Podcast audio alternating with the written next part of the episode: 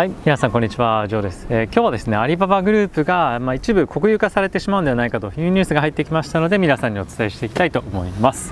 えー、11月のですね上旬にはアントグループの32兆円に及ぶ IPO がですね中止となってしまいましたけれども、まあ、その後ですねジャック・マーの軽率な発言と言われてますけれども、えー、まあ銀行業界ですとか、まあ、政府の関連、え、機関であったり政府自体をですね侮辱するようなコメントをしたことということもあって、えーまあ、今のような事態にえー、追いやられてしまっているということなんですが、え、アリババのグループのアリババのサービスもですね今独占禁止法に、え、かけられているというような状況になっています。えーまあ、ななぜかというとですね、まあ、アリババと取引しているようであれば、まあ、他のグループのサービスの、えー、e コマースのプラットフォームを使ってはいけないですとか、まあ、そういったような制限をかけているというようなことも言われてますし、まあ、とはですねアンドグループの方の、まあ、貸金の、まあ、アリペイのサービスがあると思うんですが、まあ、主にその中の、貸金のサービスの部分をですね今規制を大きく受けようとしていますでその理由の一つとしてはやはりですね銀行業界のえー、まあ、古い体質というのをバカにしているようなコメントが見られたというところが、え、理由だそうです。で、え、政府関係者としてはですねやはりガバナンスの部分ですとか、まあ、リスクの管理が非常にずさんだということで大幅な業務改善をしなければいけないというふうに、え言われているそうです。でもう一部はですねすでにえ個人向けに対しての貸金ですとか、えそういったところが一部制限されてたりというような形でもうすでに収益の一部を圧迫されているような状況となっているそうですでこのアントグループの、え貸金の部分とあとはですねアリペイの、まあ、そういったトランザクションの、え部分の、え売上の構成比率なんですけども約貸金の方がですね6割を超すような、え規模となっています。でこちらの大きい6割を超す規模の方がさらにはですね成長率が60%に及ぶような今形になっていましてまさに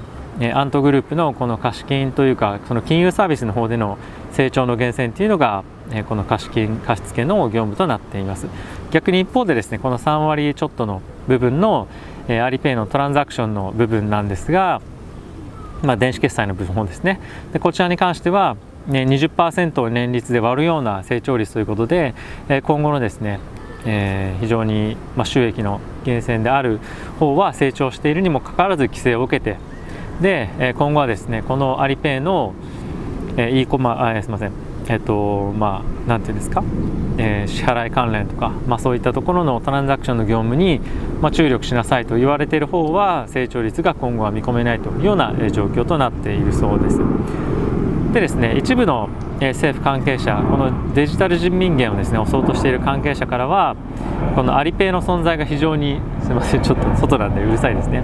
あのアリペイの存在が非常にデジタル人民元の推進をしていく中で非常に邪魔な存在だというようなコメントが出ているそうです。なので今後はですねこういったデジタル人民元関連の業務はですねいかに潰すかというところが、まあ、政府の中のまあ、思惑として、ね、あるんじゃないかなと思っています。まあ、それと同時にじゃあアリババかなり今後やばいよねとどれぐらい本当にえダメージ受けさせられちゃうんだろうっていうのがまず1点あると思いますでそれと同時にやはり気をつけないといけないなと思っているのがまだそこまで売られてないですけれどもアリババはですねそのアントグループの IPO えダメになってからもう3割ぐらいは落ちてますよね3分の1ぐらいに3分の1ぐらいはなくなあの値段下がってしまってますけれどもえー、本当にじゃあこのデジタル人民元を拡大せるあの普及させるために、えー、政府がですねアントグループの、まあ、そういったいろんな業務に関して規制をかけるもしくは国有化しようというふうになっているのであれば同じくですねテンセントがやっている、えー、WeChat の WeChatPay と同じようなサービスがあるんですけれどもそこに関してもですね今後大きく規制が入ってくる可能性というのがあるんじゃないかなと思っています。なので今はそんなに大きく影響を受けてないながらも今後はその本当の政府の目的は何何なのかっていうのを考えてみた時にじゃあ本当にデジタル人民元の普及なんですねというところになるようであればここのですねサービスも大きく打撃を受けるということになるので今後はですねアリババだけではなくてテンセントの動きについても注目をすべきなんではないかなと思ってます。僕はちょっと以前アリババ持ってたんですけどももうそこはすでに、えー、ロスカットですねもうしました。だいぶ前ですね。そんなにまあ上がんなかったんで、まあ、ロスカットといってもほとんどえ、変わらなかったような水準だったと記憶はしているんですけども、え、今後もしテンセントを持ってる方がいらしたら、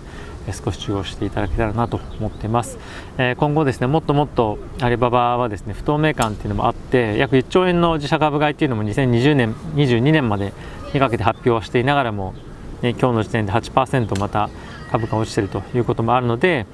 ちょっと今持ってる方はどうかなとあのあんまりこういった流れに逆らって特に中国の場合はえおしめ買いとかっていうふうにするのもあまりあの良くはないのかなと思っているのでそこの辺りも考えて部署を持っている方は考えていただけたらなと思ってます。すいません今日はちょっと外からだったんでいろいろ音入ってしまいましたが、えー、引き続きまたよろしくお願いします。ということでまた次回の動画でお会いしましょう。さよなら。